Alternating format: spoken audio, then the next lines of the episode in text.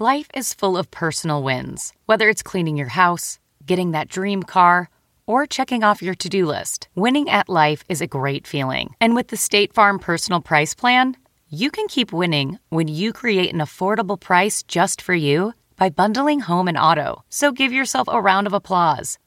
Talk to a State Farm agent today to learn how you can bundle and save with the Personal Price Plan. Like a good neighbor, State Farm is there. Prices are based on rating plans that vary by state. Coverage options are selected by the customer. Availability, amount of discounts and savings, and eligibility vary by state. Most weight loss plans are one size fits all, not taking into account each person's individual needs. Noom is built for your psychology and your biology, meeting you where you are. Noom Weight uses psychology. That's why they say losing weight starts with your brain, but it also takes into account your unique biological factors, which also affect weight loss success. The program helps you understand the science behind your eating choices and why you have cravings. Stay focused on what's important to you with Noom's psychology and biology-based approach.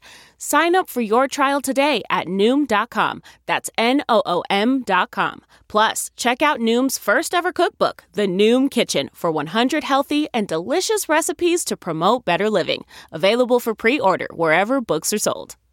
Hey, welcome to the Nerdist Podcast, episode number 259. If you have popped over to the Nerdist channel recently at youtube.com/Nerdist, you would see the Ben Folds 5 video for their new song, Do It Anyway, their first new stuff in like 13 years. It's an amazing song. You can get the album pretty much anywhere, because that's how the internet works. So it's Ben Folds, and there are Fraggles in the video. It's Ben Folds and Fraggles. If that is not enough of a reason for you to watch that video, then I submit for your approval Miss Anna Kendrick, who is the guest on today's podcast. She was nominated for an Oscar. I think maybe our first Oscar nominee? Is that right? That is a serious distinction. Look at us classing it way up on the Nerdist Podcast. So we met on when she was on the video, and she was awesome and super cool. And so I said, hey, well, you should be on the podcast. And then it happened. And guess what? Spoiler alert, she was delightful.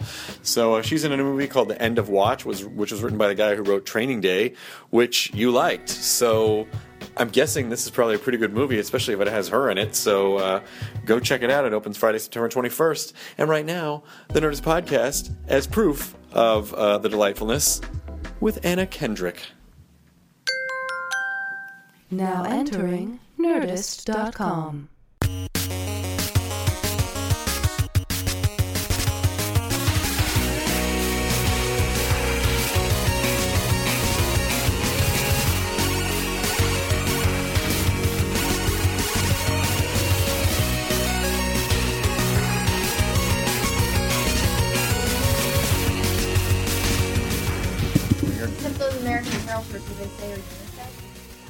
That is not true? It just makes everything look bad. Yeah. Makes all the wrong stuff look big and vice versa. I kind of weirdly want to just like be in my underwear in front of wood paneling and be in an American Apparel ad. Is that weird? Just like a greasy, creepy picture. And I want the picture to really feel like a Polaroid that was taken in someone's basement, kind of against my will.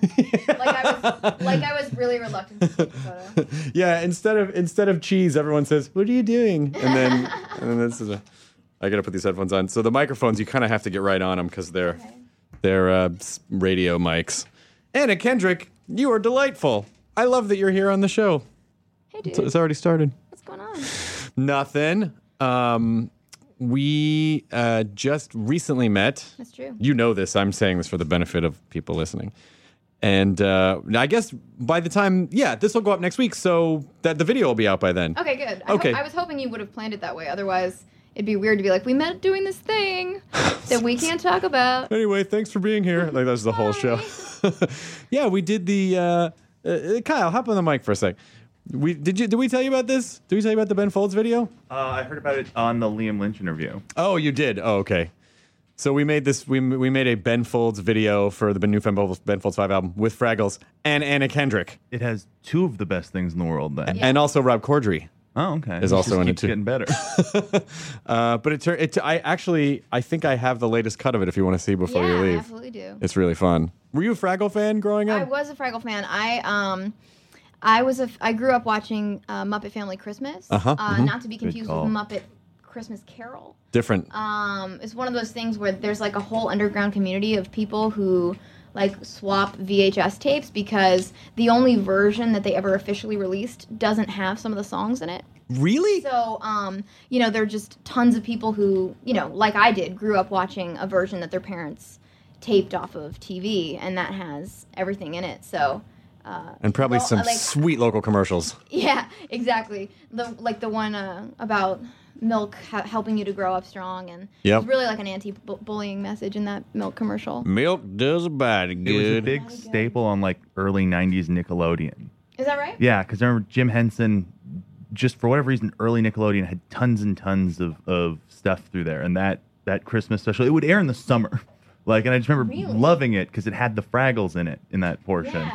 And so, well, it's the Muppets, the Fraggles, and the Sesame Street gang all gathered for Christmas. My God. It's real good. An amazing mashup. Yeah. Because when you're a kid, you're like, they're all friends. Like, you love the idea. And, like, when they first meet, they're sort of bewildered by each other, but, you know, they overcome their differences. There are other felt people in the world. We're not the only ones. They cut the scene where they're all just hugging and crying. Oh, man. It's just like when two real-world casts meet. Like, I totally get what you went through. But the video turned out great. The song was so much fun, and you were great in the video. So thank you for doing it. No, that was a dream. I was so excited. I got halfway through that email, and I was just like, yes, please, yes, thank you. Did you get to walk around the Henson lot at all? It's pretty cool. I didn't really that day. I've done like some random ADR around there. Gotcha. I mean, it is the strangest little secret corner. It's like Diagon Alley or something. It really is. It's like across from a really seedy strip joint. It's on... And not only is it across from a seedy strip joint, but the seedy strip joint just looks disgusting. And then right at the top is Kermit in a top hat, just like saying "top of the morning" to you, to the strippers as they crawl out at whatever hour. And it's on like it's La Brea, right? It's La Brea, yeah. Yeah, and so it's like surrounded by fast food chains and. It's so weird. Well, that's the old Chaplin built that. That's the old Chaplin Studios from the the early 1900s, the 20s. Okay, I'm getting a history lesson. And then it became A&M Records for a long time. So the recording studios we were in, like Carole King and like all David Lee Roth, like all these people recorded in those studios. So it's just the place has a ridiculous amount of history to it. And now it was a treat. Anna Kendrick. Did you get the directions? When the first time I went there for a Nerdist thing, the guy in front of me who was getting directions was like, "All right, so you're gonna walk down the hallway, and when you get to Snuffleupagus, go left." Oh my God! You're kidding. And I just went, "Ee." No, I didn't get that. See, they have there's like Skeksis around the lot, and like dinosaurs from the show Dinosaurs. Oh my God! Amazing. That's pretty amazing. You, if I am psychic or have the internet, you grew up in Portland, Maine. That's amazing. Right? That's exactly right. It's the internet makes everyone a wizard. Like, I could learn anything in a moment's note. Have you tried the internet? It's pretty cool. I'm looking into it. Yeah, it's all right. Yeah. I think it's cool, whatever. I don't care. Oh, whatever. Whatever. So that's true. Those are facts. What is in Portland, Maine? I've never been to Portland, Maine. I think people are disappointed by what I have to say about Portland. It was just kind of... neither here nor there in terms of a great story. Obviously, I thought it was lovely, and I'm really glad that I got to grow up there, but I wasn't, like, living in a log cabin. Okay. But it was, because I grew up in the largest city in Maine, which is only 65,000 people. Oh, so you lived in a log high-rise. Hell yeah. No, I mean, it just felt really kind of suburban, kind of traditional, I guess. And, in the most cliche way, everybody there... just can't wait to leave, and it's not until you leave that kind of being from Maine becomes part of my identity. And sure, I'm really like a proud Mainer. Do you think you'll ever? Could you ever live there again? Some point. Well, weirdly, when I was growing up there were still two like art house cinemas, and there was a video store there. Like I remember, going into a video store and just like picking up Mouchette. Mm-hmm. And like watching films like that by accident, which was great. And I think that video store still stands, but the two art house cinemas are gone. Aww. So I don't know that I could hack it at this point. And now in Portland, Maine, because a lot of movies just never make it out there. Oh, that's so crazy. Yeah. It's not like they just get them a little later. Like, they just never get there. See, but, and that's when I think you went, and as of course I'm making a ton of dumb jokes about the internet, but that's when you really have to appreciate the power of being in a kind of a rural area, but then still weirdly having access in front of your couch to all of everything. Completely, yeah. Yeah, I mean, the frustrating thing about the internet right now, I feel like, you know, we're in that point where, like, when all the record stores were closing, but iTunes hadn't really expanded its library enough, and I feel like we're at that point with movies where there's nowhere to rent a DVD, there's nowhere to buy a DVD, right. But Netflix does not have everything, you know? I mean, particularly things like Netflix Instant, which I think most people would like to have that service exclusively. Those licensing deals are a pain in the balls to make, and so that's why they have a bunch of old TV shows, because they're very easy licensing deals to make. And I even tried to rent, like, Rome Open City on iTunes, and, you know, they don't have it. Like, so, I'm surprised by the amount of stuff that iTunes does have sometimes, but, you know, their movie selection is really not up to snuff yet. I have to make the round, so, like, my digital mall is, like, you know, you go Netflix, iTunes, Zune, Amazon, like you hit all of them. Zune. Huh? You're going Zune. Well, if you have Xbox, like you have the Zune marketplace, so you can just stream, you know, you can get movies, but, and they actually do have some stuff that the other ones don't have. So I don't have a Zune player or anything. I just mean like my Zune marketplace on the Xbox. Do you guys ever have that insane moment where you find out that there's like a music or a movie that's not made it to digital at all? Yeah. Like, and you're just like, how did this happen? How did in this world of reissues and everything going, and there's just something. I get really disappointed in the internet when that happens. I blame the amorphous, faceless internet. Like, how could you let me down like this? Look, how many videos of capuchin monkeys riding cats do you have? But you can't get most of Cameron Crowe's early movies on DVD. I mean, no, come on. You know, like Rocket Video going out of business was. Oh, it did. You know, oh man. My ass, because I remember there was tons of stuff. There was a lot of early Bergman stuff that you could only get on VHS. Yeah. You know, so I still have a VHS player. What about Cinephile? Just in case. Oh, you do? Yeah, just in case I run into things like that. I mean, I find I use it less and less, but it's the only way I could find Through a Glass Darkly. So there you go. Damn it! Really? Yeah. I think it is on Criterion now, but I know that at the time when I tried to rent it at Rocket Video, they directed me to the VHS section. Okay. By the way, did I introduce you? Kyle Clark is our intern, and Matt and Jonah are both working on, and so I pulled you on because I just felt bad. You're just sitting in the corner over there. I like hanging out. I got nowhere to be. I feel loving. Oh, I've got a place to go now because I work at night either with the theater or doing comedy. But during the day, I literally watch Netflix.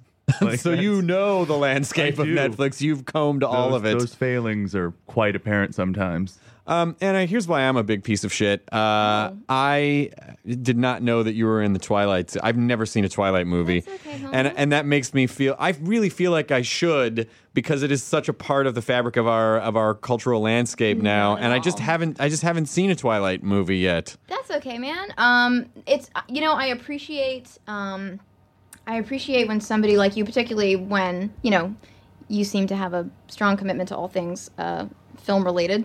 I think because something that I tend to say is there are plenty of people in the world who only know me from Twilight, but there are still people in the world who literally don't know that I'm in it. And I think that people don't believe me when I say that, because generally, like, when I'm talking to journalists, they are just, like, waiting to get their Twilight question in. Oh, wow. They don't really want to talk about whatever project I'm working on. You have this vast knowledge of cinema. I think they don't believe me. You know, I think they think that that's just something I say to kind of make myself, like, as though I would need to distance myself from it, which I don't think I need to do. So, somebody at the Huffington Post said that to me, and now you, so that's on the record. I'd be in a fucking Twilight movie. I've been in a heartbeat. Absolutely. I don't know why I haven't seen the Twilight movies yet. It's like, I always kind of get to that point where I'm like, you know, I'm just going to watch Twilight tonight because I haven't seen it. And I just kind of want to know what all the fuss is about. I think it's because you know that if you watch that one as a completist, you're going to have to go through the other four. That's true. What if I love them so much? You're comfortable enough with who you are, though. You could do that. I am. I don't give a shit what I like. I like what I like. And I'm not ashamed of anything that I like. I don't fucking care.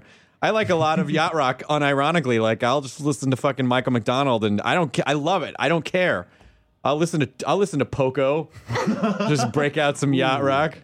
I worked with middle school girls, like at a private school for 3 or 4 years. So by the end of it, I had a scary working knowledge of Twilight. Yeah. I sure hope you didn't have that beard when you did it, because that's a big red flag. I think I looked worse for large portions of it, which I suppose is not a good testament to the school itself. But is that just through their chatter? Or were you, forced to... I taught drama there, but I also worked the lunchtime thing. And they'd just be reading, and occasionally it was like, okay, explain to me why this is good. So you were like the Jane Goodall of elementary school girls. Yeah. Like you lived among them for a while.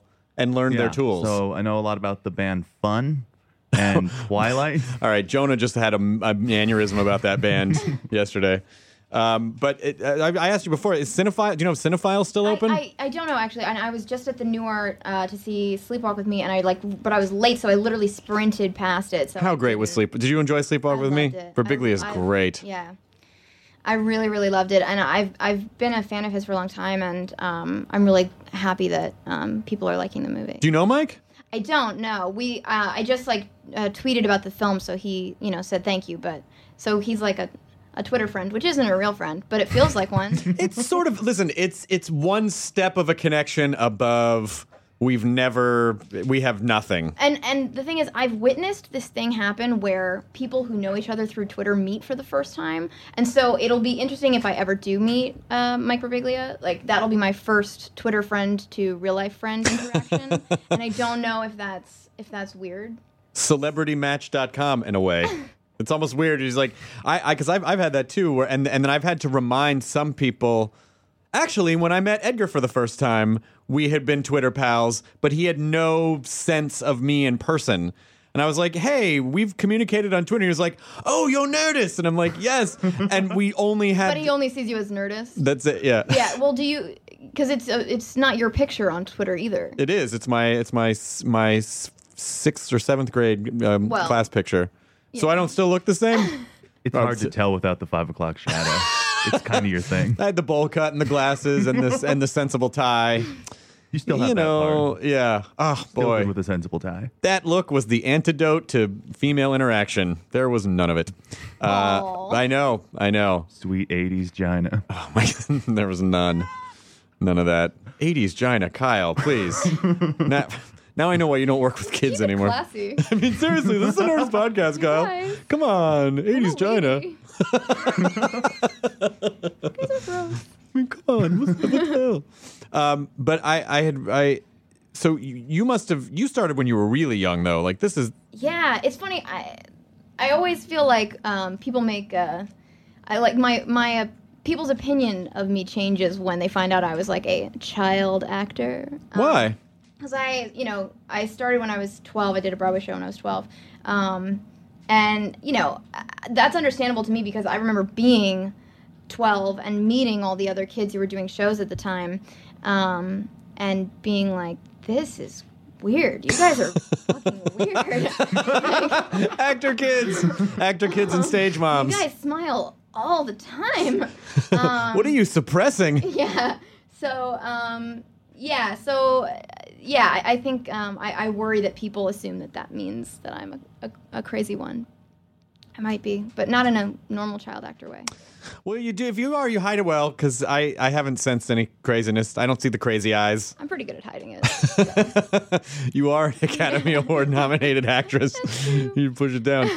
I hate to... I mean, I don't know how else to ask this question. What the fuck does that feel like, where all of a sudden they're like, oh, yeah, Anna, you're nominated for a thing.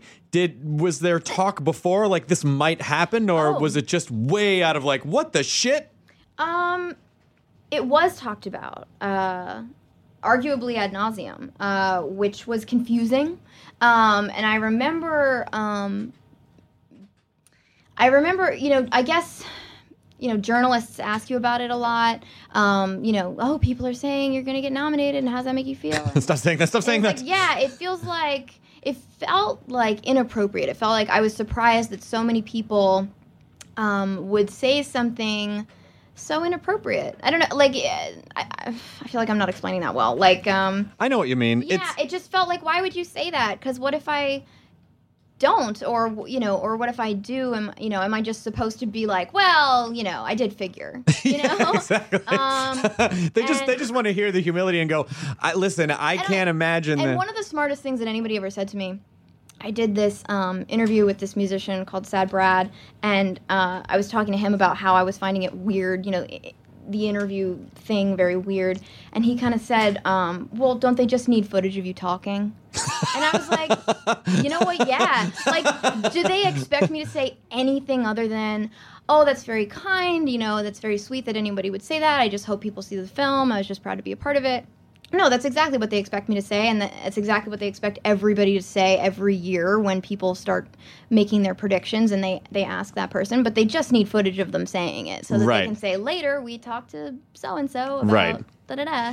So you really could, maybe just for fun next time it happens, because it'll probably happen again, you could just, when they ask you that question, just rattle off a grocery list and just and go, yeah, what's it like to be nominated? Loaf of bread, a quart of milk, and a stick of butter. I could try that. Sometimes I try to deflect questions like that, and they don't like it. They get mad. But it was definitely a weird period of time because I just kept thinking, like, why would you say that to like a 23-year-old girl? Like, this is probably going to happen. Because what if it didn't? Like, all of a sudden I wake up and I'm disappointed that I'm not an Oscar nominee? No, then they can be like, are you disappointed that you didn't get nominated? I've been totally fine with not being an Oscar nominee for 23 years, so it was weird. It was really weird. No, like I said, it's so they can turn around and go, you didn't get nominated. What are your thoughts? Yeah. I didn't. You're the one that said this. You did this. And then you become Firestarter, and you just fucking light Hollywood on fire. Then now I wish that had happened if I could become Firestarter. Wouldn't that be amazing? That would be a great trade-off. You just need a couple parents who were part of an experimental government drug program, and then George C. Scott to creepily want you to stare in his eyes as he murders you. If as long as you could get past that, you'd be fine. I could easily get past that. See, Drew Barrymore's a child actor. She turned out fine. True. I mean, not for a while, but it all worked out. Yeah. I mean, there were some potholes. But everything worked out okay. Was it, did you instantly feel, I mean, I always wonder, do you get superstitious or do you feel like more pressure because there's a lot of eyes on you? Or do you feel like, well, I'll just keep doing what I was doing before? Like, I don't. Well, one thing that was interesting is when I found out that I was nominated for a Golden Globe, I was in a green room waiting to go on a morning show in New York. And I was surrounded by people I didn't know. And, was sort of standing in front of a monitor where they were reading off names and, heard my name. And, I mean, a bunch of the other guests that were going to be on the show that day and, a band were in this green room. And so I felt like simultaneously I had to react. Oh, wait, hang on one sec. Sorry. Go ahead. I felt like I had to react in this really positive and extroverted way, like I was performing, to be really excited, to show everybody that I was really excited, but also kind of keep it a little bit contained because it was a room full of people I didn't know. And so then, and that was just a really confusing thing because then I actually had no idea how I felt. I was just focusing on performing for the other people in the room. So then the morning of the Oscar nominations, I wanted to make sure that, whatever had happened, if I had or I had, I wanted to be completely by myself. So I woke up early and went for a run and told my roommate to just text me whatever happened. And that was actually really great because I got to just experience that moment, getting that text by myself in the middle of this, quiet neighborhood. The sun hadn't even come up yet. And then I ran all the way home, and I remember the song I was listening to and the feel, it was amazing. And I got to actually find out how that felt by myself and not be just, even if it was with loved ones, I would still feel like I had to scream or jump or do whatever they expected me to do. Sure. So that was actually really great. I'm glad I did that. Is the Academy Awards, is it fun when that's kind of looming or do you? No, mostly you just want to shit ice all the time. I was just sweating, oh, it was so and I realized, the fun thing about that entire experience was the being asked to go and being nominated and. It's the getting invited to the party that's the fun part. Yeah. And going to the party is mostly just terrifying. Oh, man, I can't even imagine. Yeah. Where it's just there's that top 10 most famous person in the world that I've been watching my whole life. Oh, there's that person. oh, they just said my name. This is weird. Yeah. And by the way, you're wearing a corset that's so tight you can't breathe. And, you know, so it definitely all feels a little surreal, like a strange kind of hellscape. But hellscape. What a great name for a movie. Let's make Hellscape. I don't even know what it is. Let's make Hellscape. No, and like obviously, I feel like a dick for being like it was hard, guys. No. I think I'm just trying to be. Every now and then, I do attempt to be honest. Mostly, I just say it was great. But no, but you're a human being, and anyone in that situation, like it's not a supernatural experience. It's a real odd human experience that most people will never have. Like almost everyone will never have. Your brain is not prepared to deal with that kind of information. No, and also just, you know, it's just the way that it's, you know, your whole life is just sort of built up as this thing and all of a sudden you're just there. I mean, of course it's going to be off-putting. I just went to the Emmys one year. I had nothing to do with it. It's just my friend of mine was working on the Emmys and so I went. And I was terrified I was going to throw up in the audience. Just being there. Like, what if I just throw up? You totally should have. Right? That would have been awesome. Sometimes I get weird vomit anxiety where I'm like, I don't feel sick at all. But I'm like, if I threw up right now, God, that would be so, I mean, what if I just threw up on Betty White? Like, that'd be so weird. Please do that. She'd probably be cool with it. Let's film it. We put it on the channel. Oh, I know. Up on Betty Most White, viewed video ever. Yeah, I mean that whole experience is so surreal and it's so artificial and bizarre. Yeah. Well, and the weird thing about it was, again, like as I said, it's the proverbial being invited to the party that's the amazing part, and then when you're there. There's this additional element of everybody kind of being in your face, being like, aren't you having the best time? Aren't you having the best time you've ever had in your life? And you're secretly thinking, no, this is really strange. And I'm not having fun. And does that make me an asshole that, you know, that I'm not enjoying this as much as I'm supposed to? So it's this weird mental game you start playing with yourself where you, like, dig yourself into a hole over the fact that you're basically being told that this is the best that it gets, and you're like, but this is bad. This is awkward. Like this is the best because this is not fun. And then immediately after the Oscars, I went and started filming 50/50, and I was like, oh no, this is the best that it ever gets. Like doing rehearsals with Joe and Seth and Jonathan Levine, our director. Like that's what it's all. For, and I know, like, if I were listening to this interview, I'd be like, fuck you. Like, but that, you know, that's the truth. Is like, all the stuff that's supposed to be the fun stuff isn't. Yeah. And, like, it's, you know, getting to actually do it. But I think that makes sense because you don't get into it to win awards. You get into doing stuff because you like doing the thing. That's what I mean. It makes me sound like a jerk. No. I'm here for awards, guys. But and the Oscar for Biggest Complainer goes to...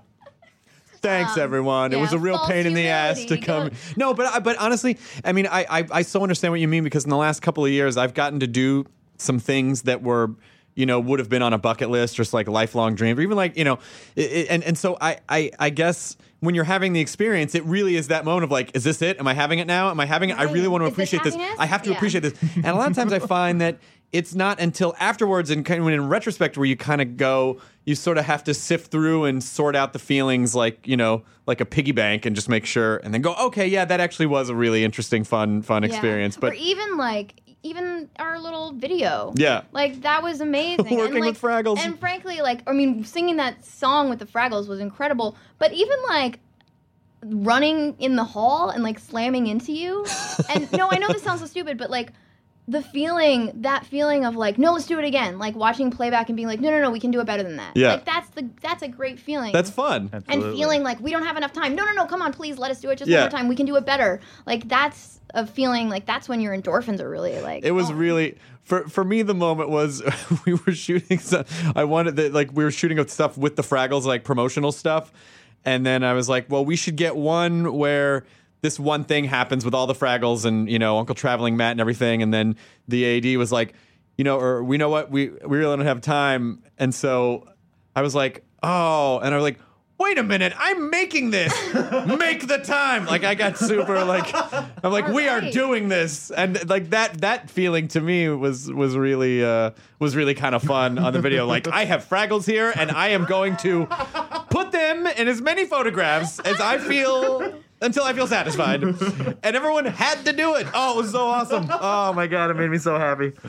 That's awesome. I might be an evil wizard without the wizard part. Or maybe I'm evil. But it was so much fun. I mean, I wasn't a dick to everyone, but it was just like, no, let's do it. And they were like, all right. But sometimes you need that reality trick. Ladies and gentlemen, we have Fraggles. This is as good as this is going. When is this going to happen again? When is this going to your Fraggleless existence? I pity you.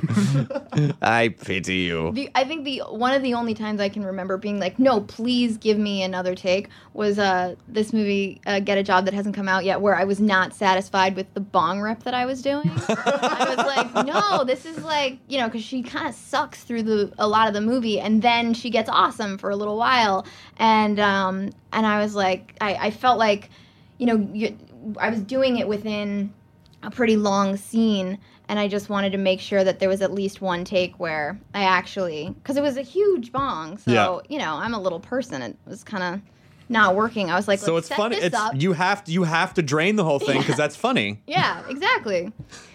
So that was my diva moment. I was like, I am clearing this. It's happening. Don't they have like a stunt bong or something that they can help you with? It was fake. Obviously, but it was some kind of. I don't know, some herb that's supposed to be good for your lungs. I'm sure it is good for your lungs, but that didn't automatically mean, as it turns out, that it's good for your throat. Oh, yeah. So I spent like the next 3 days with this super sexy gravelly voice, and I was like singing along to like all the like Laura Marling songs that I can sing to, so that was exciting. Oh, yeah, it's Kim Carnes, like all those old gravelly, she's got Betty Davis eyes. Really not a great lower register, so I like took extra car trips that week just to sing in my car. Yeah, so I know some people that like to record stuff when they get a cold, because they're like, oh my God, I'm not going to get this again, and then so then they record. Well, and I think when you have a cold, you sound the way that you sound in your head to yourself, just a little bit lower. I think that's true. Do you guys want to get colds and then come back and finish the podcast? Anna Kendrick is here. Oh. Hey guys, what's happening? We're just a walk-in fridge pouring water on ourselves until we're sick. There's no reason we were going to do that. Good plan. My next question is: did you bring me the Ant-Man footage that I asked you for, or is that not going to happen, or what the fuck? This isn't airing. I mean, seriously. I mean, God, come on. I mean, it's so easy. It'd be so easy for you. He'd give it to you. I mean, seriously. I don't know what you're talking about. WT fuck, Anna Kendrick. I'm really sorry. I harassed her about that on the Fraggle video. Hey, it's really nice to meet you, Benny Burke. What about the Ant-Man footage? Like, hey, take it easy. Come on, I'm making a video here. I apologize for harassing you. Okay. But you're a huge movie. You quoted. I mean, you've cited Rocket Video and Cinephile and all of the movies you used to watch. Is film kind of your passion? Yeah. I mean, when I was like 12, my dad insisted that I get like a basic education of the classics. Yep. So when I would want to rent like, you know, Spice World or something, he'd be like, okay, but if we get Spice World, we're also getting Casablanca or that African rules. Queen or His Girl Friday. And so, you know, I got like a little bit of the basics when I was a kid. And then it wasn't until I made my second film, really, that I kind of fell in love with filmmaking, because the first one I just had no idea what was going on. That I really started to fall in love with filmmaking and started to try and educate myself more. And there was definitely a period where I was watching like 3 and 4 films a day. I'd signed up for Blockbuster's version of Netflix when that was still a thing.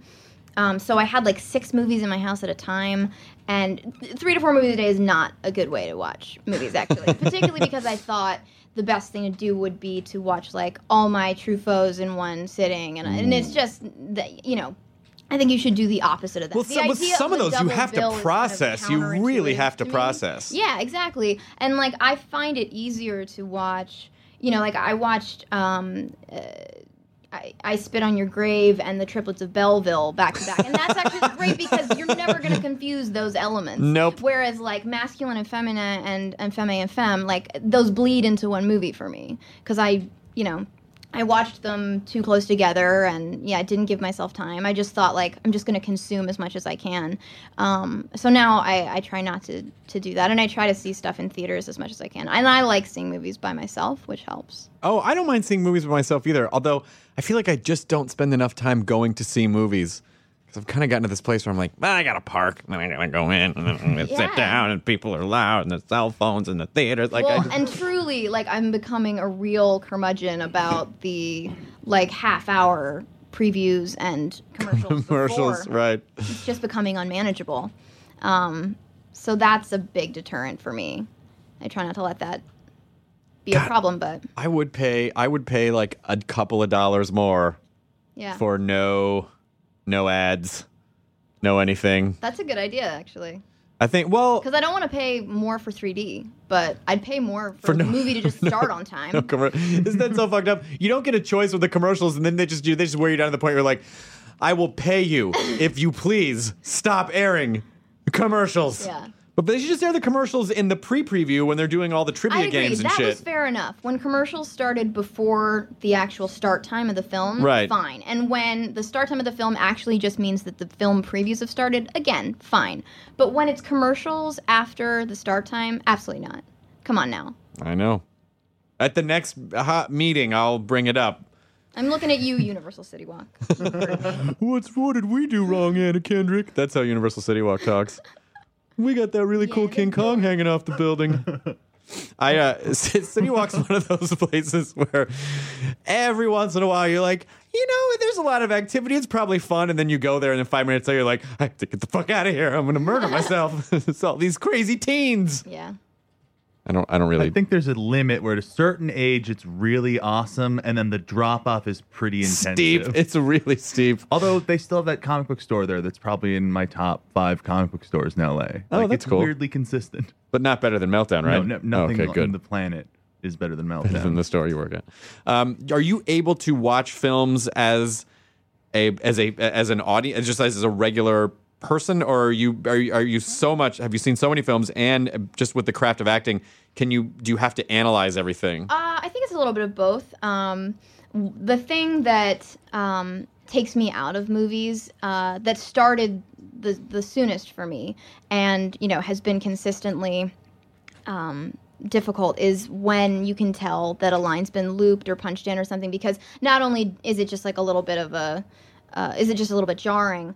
But then I start thinking, okay, what plot point was unclear that they had to add that, or what scene got cut where they just decided to reduce that piece to one line on somebody's back, or especially when it's there's a bunch of dialogue in a car where you're just looking at an overhead shot of the car. You're just like, oh my God, because to me, then I'm just thinking, oh, how many holes were in this screenplay that they had to add all of this just to make it clear what the fuck was going on. Yeah. But then, at the same time, sometimes I wish I were more cognizant of, the way that the camera's being used, or, just... aware of performance, or I don't know. It's sort of a weird combination of both, and certainly it's not as though movies have been diminished for me at all. Quite the opposite. Oh, that's good. What's your perfect movie? Do you have one or two that you just go back to and they just fill you with happiness? There are a couple movies, recent movies, that I remember thinking, that was so satisfying to me in every level. When you're hungry and you eat something and you're just like, that was perfect. That was exactly what I wanted. I call them chai lattes. It's but it just hits the spot. There were 3 films in the recent years where I just felt and I love that feeling of please be the end, and then it is. Mm-hmm. Was JCVD, This Is England, and In Bruges. Oh, In Bruges. Oh my God. Yeah. Just those are perfect movies to me. Are absolutely. They the best films I've ever seen? No, but they're just satisfying. So satisfying. In Bruges in particular. I just saw Seven Psychopaths. Oh my God, is it good? It is so good. Oh. If you don't like Martin McDonagh, and I know that there are some weirdos out there that don't, we call them wrong. It won't change your mind, but you know, if you don't like Martin McDonagh, you're dead inside, so whatever. Yeah.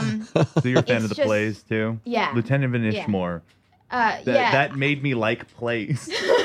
I saw Beauty Queen of Lebanon when I was 12 with my family, and my mom was just horrified by it. So it was this interesting moment where...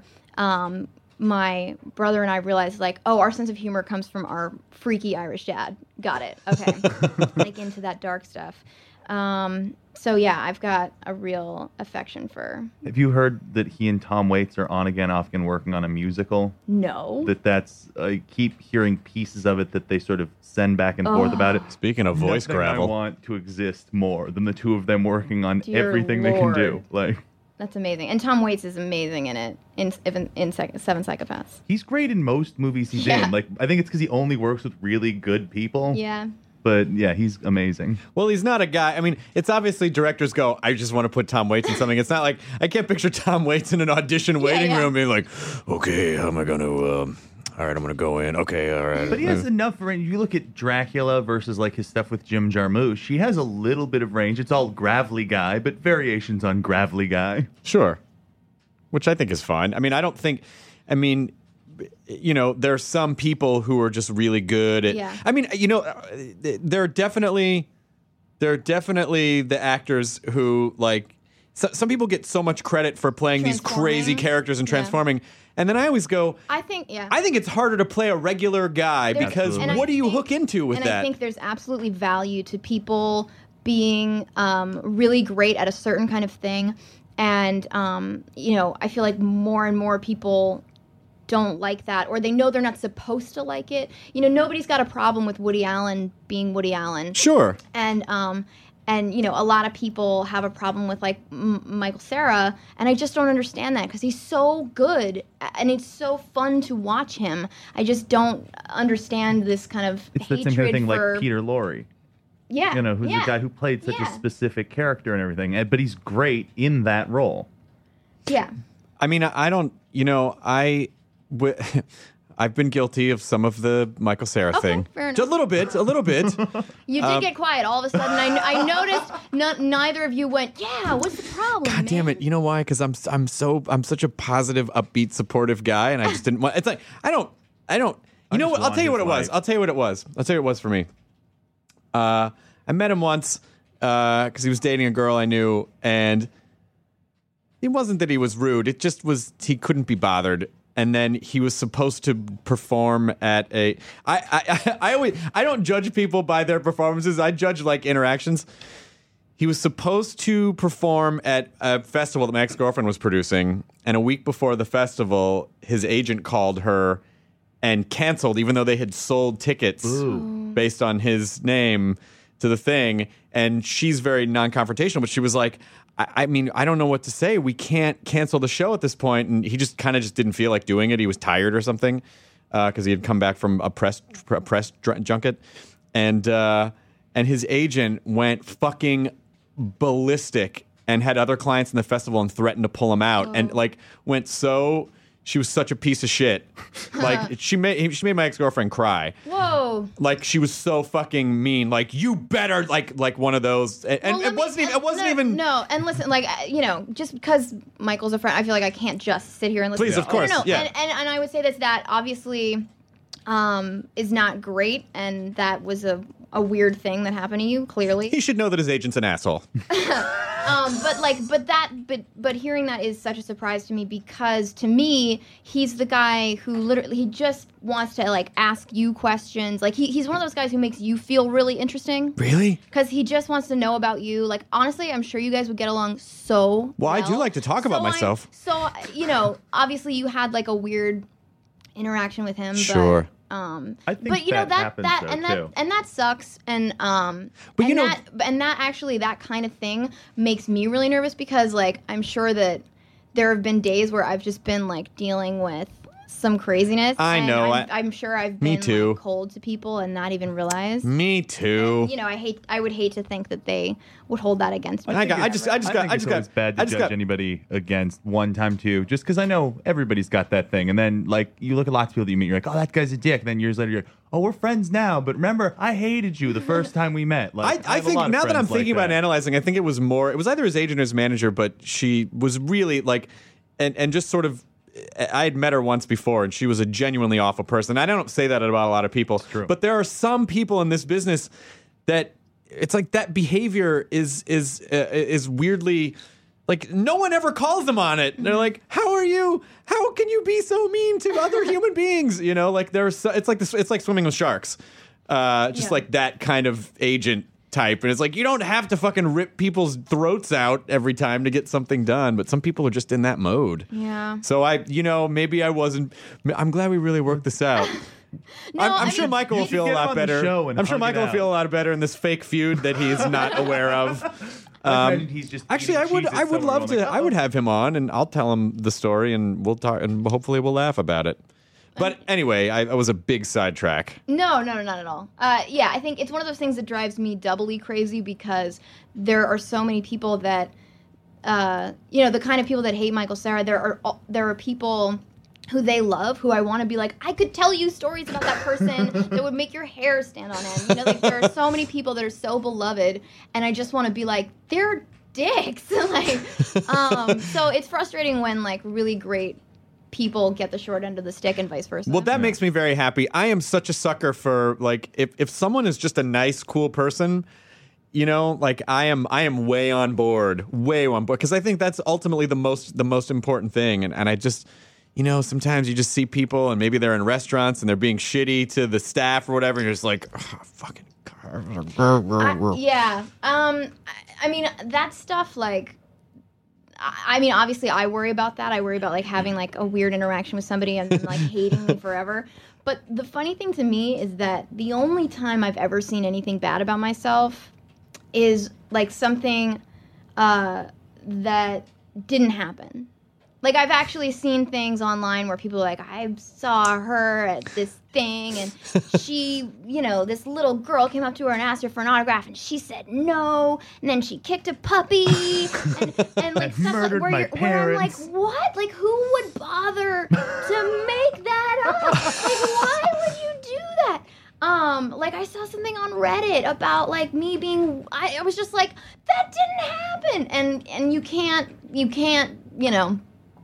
respond to it, but it's just...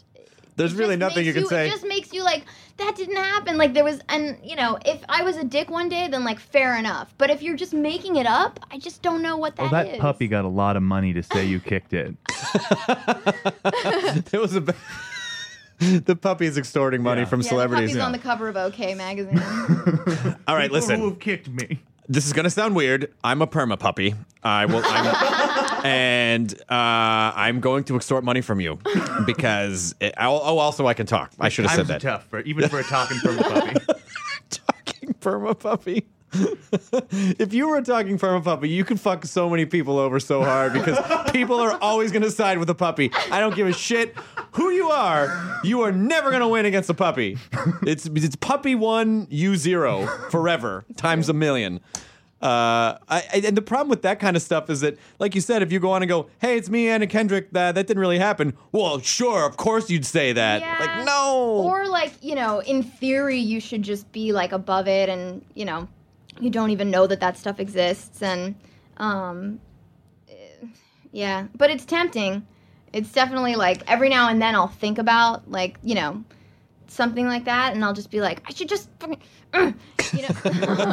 But yeah, I mean, you can't. And then when somebody was like, well, there was one time where you were rude, and that actually happened, then I'd be like, well, okay, fair enough. Sorry, I'm a bitch sometimes. Which you're allowed to be because you're a person. Yeah, I know. I do. There is that sort of like, you're famous. You better be superhuman, because you know if someone does, you know, just like the. Well, I just assume that for the most part, I genuinely assume nobody knows who I am, and this is the stupidest thought that runs through my head constantly is when this is so stupid. Please. When somebody recognizes me, the first thing that I think in my head, which is insane, is how did they recognize me? I don't even look like me. Which is so, that's such a weird... doesn't make any sense. I just think, because, you get, when you do, photo shoots and stuff, you just feel like this weird drag queen version of yourself. And so then I feel like when I'm on the street, I'm tiny. Nobody realizes how tiny I am. And I usually look like a bum. And I just think, well, then now no one will recognize me. It's like being in disguise. I hope so. So then, I just never think, oh, I should just make sure to be really smiley with people, just in case... It was strange that you came in with a bindle and a top hat where the top was shooting off. The joke that I was going to go for is that next time I'll see you, in New York, I'll go to give, $5 to a homeless person and just see, torn clothes and, scruff and a hat with a hole in it. Oh, hey, Chris, it's me, Anna. Oh, my God, you were literal. I thought you were just speaking figuratively, oh, I didn't wear any makeup today. Just an actual bum. Yeah, I mean, a hobo. The top of your shoe is missing. I can see your toes, and those aren't sandals. This is so weird. I've got a kerchief tied to a stick over my shoulder. They call that a bindle. Oh, that's a bindle. I had to find out what it was called and looked it up. You just used that word and I just... Your belt is a tie. You know now. I do. And your life just got a little better. And the stick is a bindle staff. So you have the bindle and the bindle staff. I see. Yeah. So the next time you want to go hoboing. We're so well versed in homeless vocabulary. We spend a lot of time pretending to be homeless around here. The true story is my father's father and my great grandfather used to hop on trains and go hoboing across my dad's side of the family. Are the reddest of necks, and they use Alabama, Ozark Mountains. The only other person I know who has done it, the singer from the band of Veil, does that, and I thought he was an insane person. So you've now validated that that's a thing. You're an actual thing. I mean, you have to understand this was, my great grandfather, my grandfather. So this was the, the early 20th century when when there was most of America was not entirely industrialized yet. So it's. Kind of makes. I mean, I could picture it. I can sort of see the charm of let's go out on the. I don't know if they talk this way. Let's go out on the open country and see the world. And then that's how else are you going to see the world in the 20s? You just hop on a fucking train. Yeah, hoboing. And sleep in a train car and trade stories. So tell us about your new film, Hobo on a Train. Oh, you should tell us about End of Watch. Okay, what do you want to know? Well, it comes out the 21st. I know this. And then I don't know anything else. Okay, that's a good place to start. Intense trailer. Yeah. It's Jake Gyllenhaal and Michael Pena are cops. And they've been partners for a long time. It's David Ayer wrote and directed it, who wrote Training Day. Yep.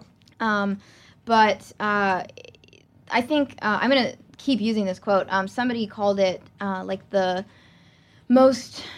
real and funny episode of Cops you've ever seen, or something like that. And I thought that's perfect, because there is a plot, there is a through line, but it really just feels consistently like a day in the life, you're just watching kind of footage. David originally wanted the entire thing to be found footage. Yeah. And I think that would have been really ambitious and interesting, but he ended up adding some traditional camera elements. But it really blends the two really seamlessly. It feels really intimate, and it's just a really intense movie. I played Jake's girlfriend in it, and all right, yeah, it's great. And we had the screening at TIFF, and people were freaking out. It was awesome. I've never been in a movie myself where people gasp. The entire audience, that's at, 4 different points, were nice. I was that is awesome. Well done, you guys. That was so much better than laughter. What are the odds of a prequel called Start of Watch? It's funny. Thank you. It's very funny. See, because it was End. Kyle, you're fired. I know. It's been a while since you fired me. So it really is a good joke. It really has. But you know what's... How often in the press screenings thus far have you been asked that?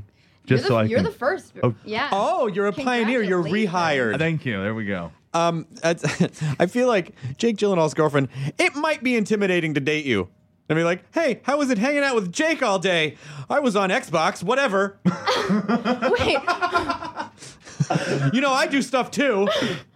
I watched Donnie Darko. I know how to play chess. I just need a minute. It was, you know, and this is something I feel like people say all the time, and it's another thing that I thought, that's bullshit. Like, before I started making movies, I just thought, that's crap. That, like, oh, it, you know, those romantic scenes really aren't that romantic, and there's a bunch of people standing around, and I was like, yeah, but it's still gonna be awesome, right? Like, you're just saying that to like cover your ass. That's what you say to your significant other. But on set, but it is really, like, white hot. Like, let's do this. Yeah, seriously. Let's, I mean, cheat this for is free. Right. This is a free fucking pass. Like, this is a paid vacation. Yeah. And it's just, it is really hard to say just how uncomfortable it is. I would say that this was weirdly the closest it's been to feeling like, kind of like, oh, we're kissing, and I feel nervous about it. It's weird. Because actually my first day was like the kind of intimate scene. Sure. Oh, jump right in. And when we did 50/50, we did some reshoots, and there was a suggestion that we kiss, you know, at the end of the movie, and we didn't end up doing it. But when they were saying that, I was like, oh, God, please don't. It's been, the window's closed now. I'm too, like, I think, you know, he's in, like, the friend, you know, like a brother zone. Right. I can't, please don't make me kiss him, please. Even though he's clearly, like, an attractive man. But it was actually better doing it the first day, which most people complain about. I thought it was a lot easier. Just get it out of the way. And then be like weird. I haven't even considered that point that you could that someone could be friend zoned, and then it's like, all right, get on top of each other, like make it feel real. And the thing that is amazing is people think like that the chemistry is just amazing between, and it's like, that's just the editor, guys. Like, it was weird. Mostly, it was just like, okay, don't like. You know, don't squish my nose that way or whatever. You know, that's the right kind of thing you're thinking about. They cut out all the dry heaving, and they're like, oh, I'm sorry. It's just weird. You're just so gross, Jake. You're just so gross. Well, you're just so much like a brother. You're repulsive. Do you feel, what is the pressure for actresses to, like, do sexier scenes, and, like, what do you think the line is? I mean, you're obviously a very well-respected actress, but what do you, where do you think, where is that line? Believe it or not, I haven't. I don't really have that problem. I remember. It's gonna get deep for a second. Please. No. Let's deep dive. I remember, I was like a late bloomer. I mean, I'm still like tiny, so you can imagine. And I remember my mom saying to me, like, to comfort me, because I was like 15 and still looked like a 9-year-old boy. Being like, you know, I always was jealous of the girls who, like, developed really early, but then I think it was a blessing in disguise because I never had to wonder if guys were only interested in me because, like, I had big boobs or whatever. Sure. And I was like, I would be fine with that. I would be fine if guys were only interested in me for that reason. You always want the other side. And I think, you know, even though in the moment maybe I don't feel that way, I feel like I've never had to worry if I've gotten a job just because I'm, like, full-on Jessica Biel style, like, I'm just, like, the only reason I made it is, like, my looks. So, you know, I feel like it's, like, I like that I don't have to worry about that, and I don't get, like, a barrage of offers to do, like, half-naked, like, surfer chick flicks. So I think I'm all for late blooming. I was way late bloomer. I was 4'10" until my sophomore year of high school, and I you know, as I've said before, I had to take PE with the, like, when I was in 8th grade, I had to take PE with 5th and 6th graders. Really? Yeah, and you know, when I was I remember. But you had to. Well, I had to take PE, but I was too small for everyone else in my class, and so. But it was like school mandated that you do that, or you just did it. No, I didn't choose to do that. It was humiliating. But they were like, oh, we'll let you play basketball with the 5th and 6th graders. Damn. I know. Dominate them. The sad thing is, no. I mean, I was fucking. Don't worry about it. The only thing I was good at in PE was archery. The one where you get to stand still. I was great at that. I mean, I was president of the chess club. Like, I mean, come on, you know, what the fuck. So it wasn't really, like, I realized very, very early on, like, yeah, the sports are not going to be the path. But yeah, I remember being, I don't remember if I've told this story in the podcast before. When I was 14, I was also president of the Latin Club, and I went to a Latin convention in the mountains of Colorado because I was living in Denver at the time. And we were in this sort of like Overlook Hotel kind of a feel of this, like, you know, this YMCA in the mountains, this really old facility. And so there were all these high school students like debating in Latin, and it was all these Latin seminars. And I mean, like Latin, the dead language, not Latino. I would have just said Spanish. So and I remember there was this girl, and I thought she was really cute. And I had the courage to ask her out. I don't know where we were going to go. In Latin. I wish I remember how to say it. But, and she just rubbed the side of my face, and she was like, "Oh, buddy, you're not even old enough to shave yet." I was like, "But we were the same age." But it was just, she was already in older guy mode. Aww. What's she doing now? Probably doesn't have a podcast. That's funny to me, the idea that a lot of people, not like in interviews, I guess, but people ask me, they like want everybody to have some kind of like revenge, like story, or some kind of like justice porn about like, oh my God, I love that term. That'll show, that's a subreddit. That's the only reason I know that. Well, I love that you love Reddit. That'll show them, tell me about a bully you had in high school, and like how you're like, well, now I'm an actress, so fuck you. But really, like, all it felt like to me was like, oh, so I got called short in high school, and now, like, I just get called short publicly. Oh, okay, great. That's so much better. That's great. Like, everything that you hated about yourself in high school is now just public domain for people. Are you going to go to your reunion when it happens? Probably not. I just don't know what I would. I'm just not close to any, Yeah. And again, I think a lot of people would want me to go and be like, "What's up now?" Yeah. But like, that wouldn't satisfy me at all, you know? You should totally show up and just do the cheesiest version of what people would expect you to be like show up at night with sunglasses and a red sequin gown, yes, and have a chauffeur like put a red carpet wherever you want to walk, mm-hmm, and have a long, "Don't make eye contact with me, please." Have a long cigarette with the gloves. Yeah. I think you should just awkwardly try to mix like current trashy hip hop girl with like old school Titanic. Exactly. That is the classiest ideal I think our culture has now, is trashy hip hop girl and old school Titanic. Yeah.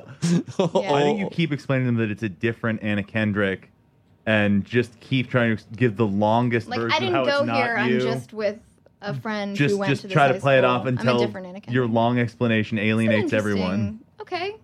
It's like an acting game. I've never seen the Justice Porn subreddit. I just asked Twitter the other day what subreddits, because I'm, like, I've got my stable of subreddits, but I'm kind of looking for more. Yeah. And of course, a bunch of people were like, "Go to Space Dicks," and I'm like, no, I will not. No. Ever. I know what you're trying to do to me, and I do not submit. But I just looked once, right? No, and I haven't, because I'm almost a little disappointed. No, I'll tell you why. Because my girlfriend has explained, like, she explained one, like, we were on the phone once, and she was like, "Oh God," and I'm like, "What?" She was like, "Space Dicks got me again. I didn't see the Space Dicks thing at the end, and I just clicked." And she's like, "I don't know why I subscribed to this." And she explained it to me, and I was like, "Yeah, I don't need to." It's very hard for me to erase images from my brain, and so I am not someone who's like, "Oh, I wonder what it looks like when someone gets, gutted by a combine or whatever." Yeah. Like, I don't need to see every now and then I'll click on a WTF link and be like, "Now, come on." Yeah. No, I don't need to see a fucking toe and after it's had a physical reaction, like, deep somewhere inside me, and it just is a day ruiner. Nope, I don't need it. Yeah. I don't need that. I've been, after so much kind of talk about it on Reddit, I decided to just kind of click once and look through my fingers, And I'm not exactly sure what I saw, but it felt like watching Event Horizon through your fingers. So yeah, I know enough now to know like that it's not a fun place, but it's like you have to look. Have you done an AMA? No. Oh my God, you'd be great. But I feel like it would be the worst. Like, it would be like AMAA. Like, oh, there's so many things you can't ask me about. Because, I try to be as diplomatic as possible. And that can be pretty boring. I was actually nervous to come on the show because people get so honest, and it's such a kind of open conversational feeling. I was like, just be careful, Anna. We had that Michael Cera meltdown. Do you have any other friends I can shit on? I'm just curious. Would that make it? Now I want to be friends with the guy. Because it's so funny. You know what I find is that you, and this doesn't apply to this situation with him, but this is, I talked about this in my book. This is just self-serving. But anyway, I used to have a fear of like heights and a fear. I was claustrophobic, and then I got over all of it. But right after I kind of started getting over all that dumb shit, I was up like on the 50th floor of a hotel, and I got into my room, and my first reaction was like, oh, I'm supposed to be afraid of this. And I actually had to stop myself and go, oh, wait a minute.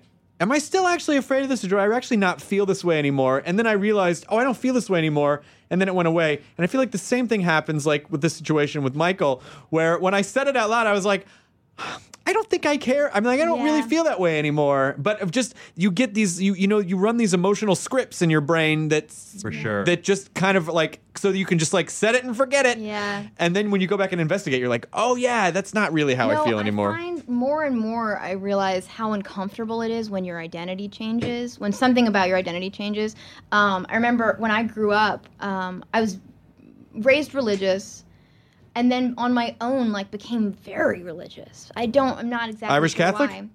No, Protestant, kind of boring, middle of the road, Christian light. Sure. As you will. Yep. And then when I was, like, 14, 15, like, starting to question that was a really uncomfortable time.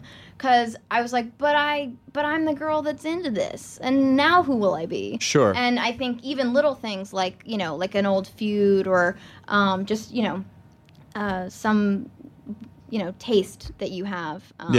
It's weird when it changes. Like I find when people who don't really drink decide like maybe I'll just drink socially. It's like a weird thing where for a long time they have to kind of make excuses every time. I know like, exactly what you're talking about. Oh, I'm just decided I can just have a glass of wine. It's because I'm celebrating. Right. Like that kind of thing. Yeah, that's really interesting. And I think one thing that is really just as humans it's important to do is every once in a while just think about some of the things that you think you like or don't like and check in and see if you actually still feel that way, because it just what it kind of does is sort of clear out your brain's disk cache, if that makes any sense, where you're just sort of like, oh, yeah, actually, I don't feel that way anymore. I can redistribute that. And then it just kind of frees up. It frees up RAM. I don't know how else to say it, but it just it does really work. And I'm oftentimes I've been surprised at things that I thought I believed that I was like, oh, I don't really think that anymore. When I did, I have a small role in The Company You Keep, this Robert Redford film, and I was playing an FBI agent trying to catch these fictional members of the Weather Underground. And I didn't have a lot of time to do research. It was kind of a last-minute thing that you just go, yes, let's please make that work. Let me please work with Robert. Sure.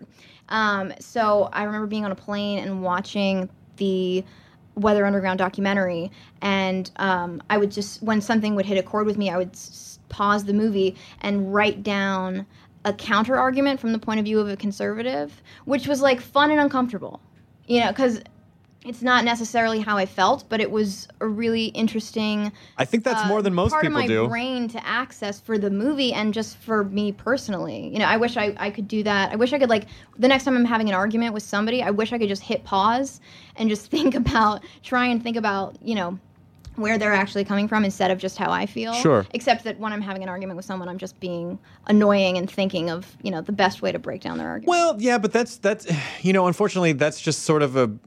That's just sort of a basic premise of humanity that, people will argue. People will argue not in favor of the truth, but to support their own ideas.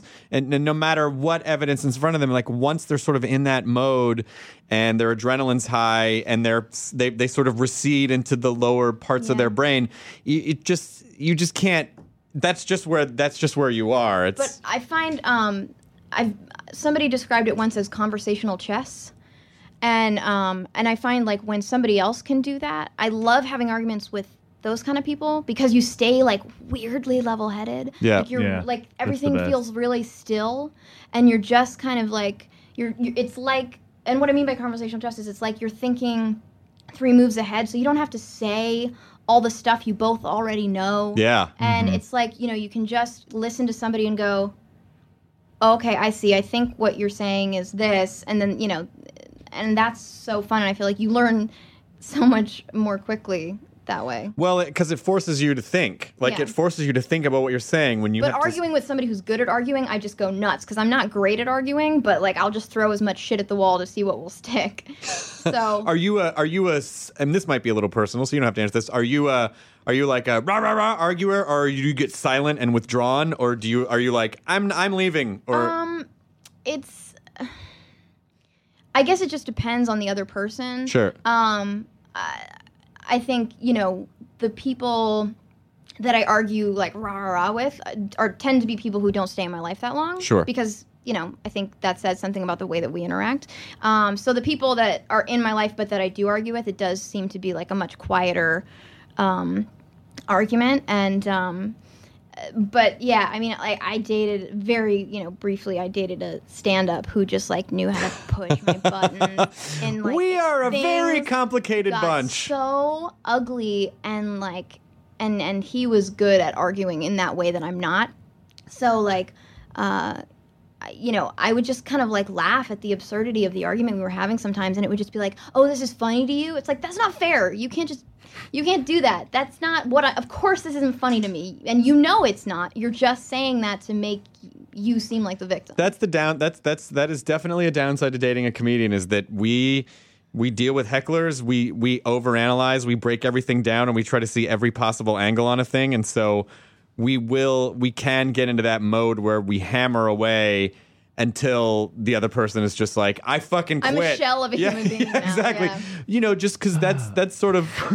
Honey, if you're listening to this, I'm sorry. I'm sorry for all of it. I think some people listening may know what I'm talking about. But yeah, that's a... Comics are... We're kind of a pain in the ass to date. We really... Genuinely so. We really are. So I apologize on behalf of all comedians. No. That's okay. I think, honestly, it was more... specific to him than the profession. Yeah. I'd like to think. Was it Carrot Top? Damn it. Oh, I'm sorry. That's sorry. Personal. You just wanted to create a race of gingers. I understand. I totally understand. No. Well, what if that was it? And she was like, I can't. Of course not.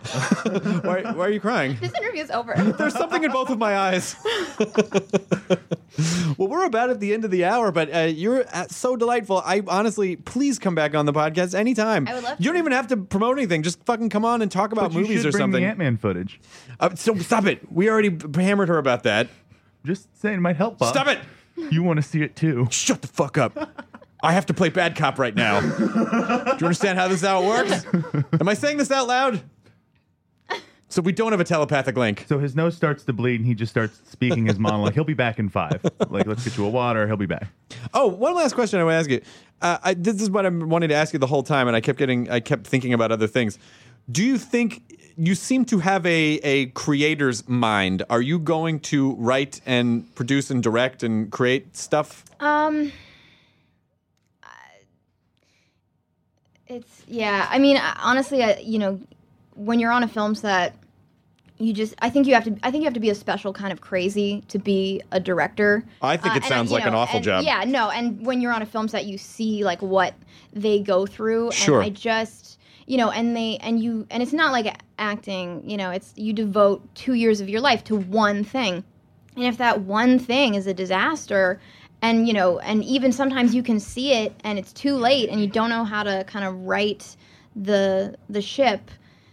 I just can't imagine what that feels like. So, you know, I guess it seems too terrifying to me to tackle, but maybe I'll become one of those people who, like, faces their fears, but I don't feel like that person right now. You still got a lot of acting to do. There's still a lot of stuff out there. Yeah. Yeah, I don't know. I just said that like a grandfather. You got a lot of acting to do. Do you and your friends get together for acting? Like when you worked on the Redford thing, you just sort of watch them and go like, all right, so how did you transfer from this to this? Yeah, and sort of see and you know, and the interesting thing is it was a famous director too, and of course I can't think who it was. But There was a director who said, I don't know why more actors aren't directors because they actually get the benefit of working with so many different directors. Directors just work with themselves. Oh, I mean, that's interesting. Maybe they do a set visit every now and then, but I've seen a lot of different directors work. And, yeah, you'd think that from that I would be like, oh, okay, I get it. But, you know, I know that there are certain directors who want to play stuff really close to the vest, and so you don't really know what the grand plan is sometimes. And then there are directors who kind of tell you every detail of their plan, like it's a Bond movie or something. And they're a villain. They're kind of like congratulating themselves on all the clever things they've done. Oh, which so is they, also a really interesting thing. They just want you to be like, that's brilliant. Like, and that's why visually you've done this. Well done, you. And that is why I am a puppet master.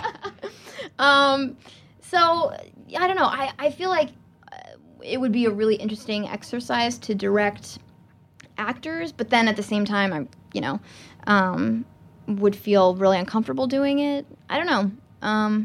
I think I just have to wake up one morning with some idea that was so interesting to me that I thought I will ruin my life for 2 years to maybe have nothing to show for it, just to explore this idea.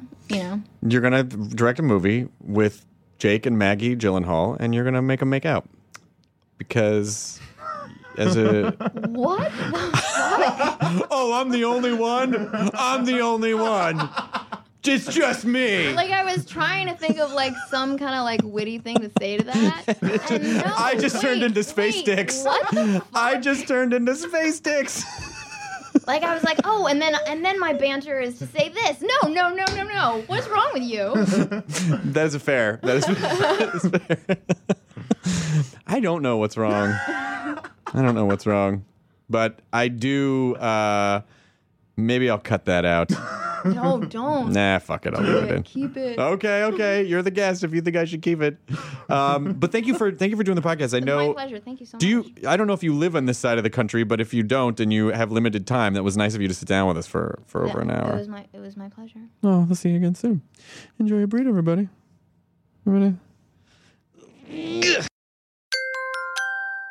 Now leaving Nerdist.com. Enjoy your burrito.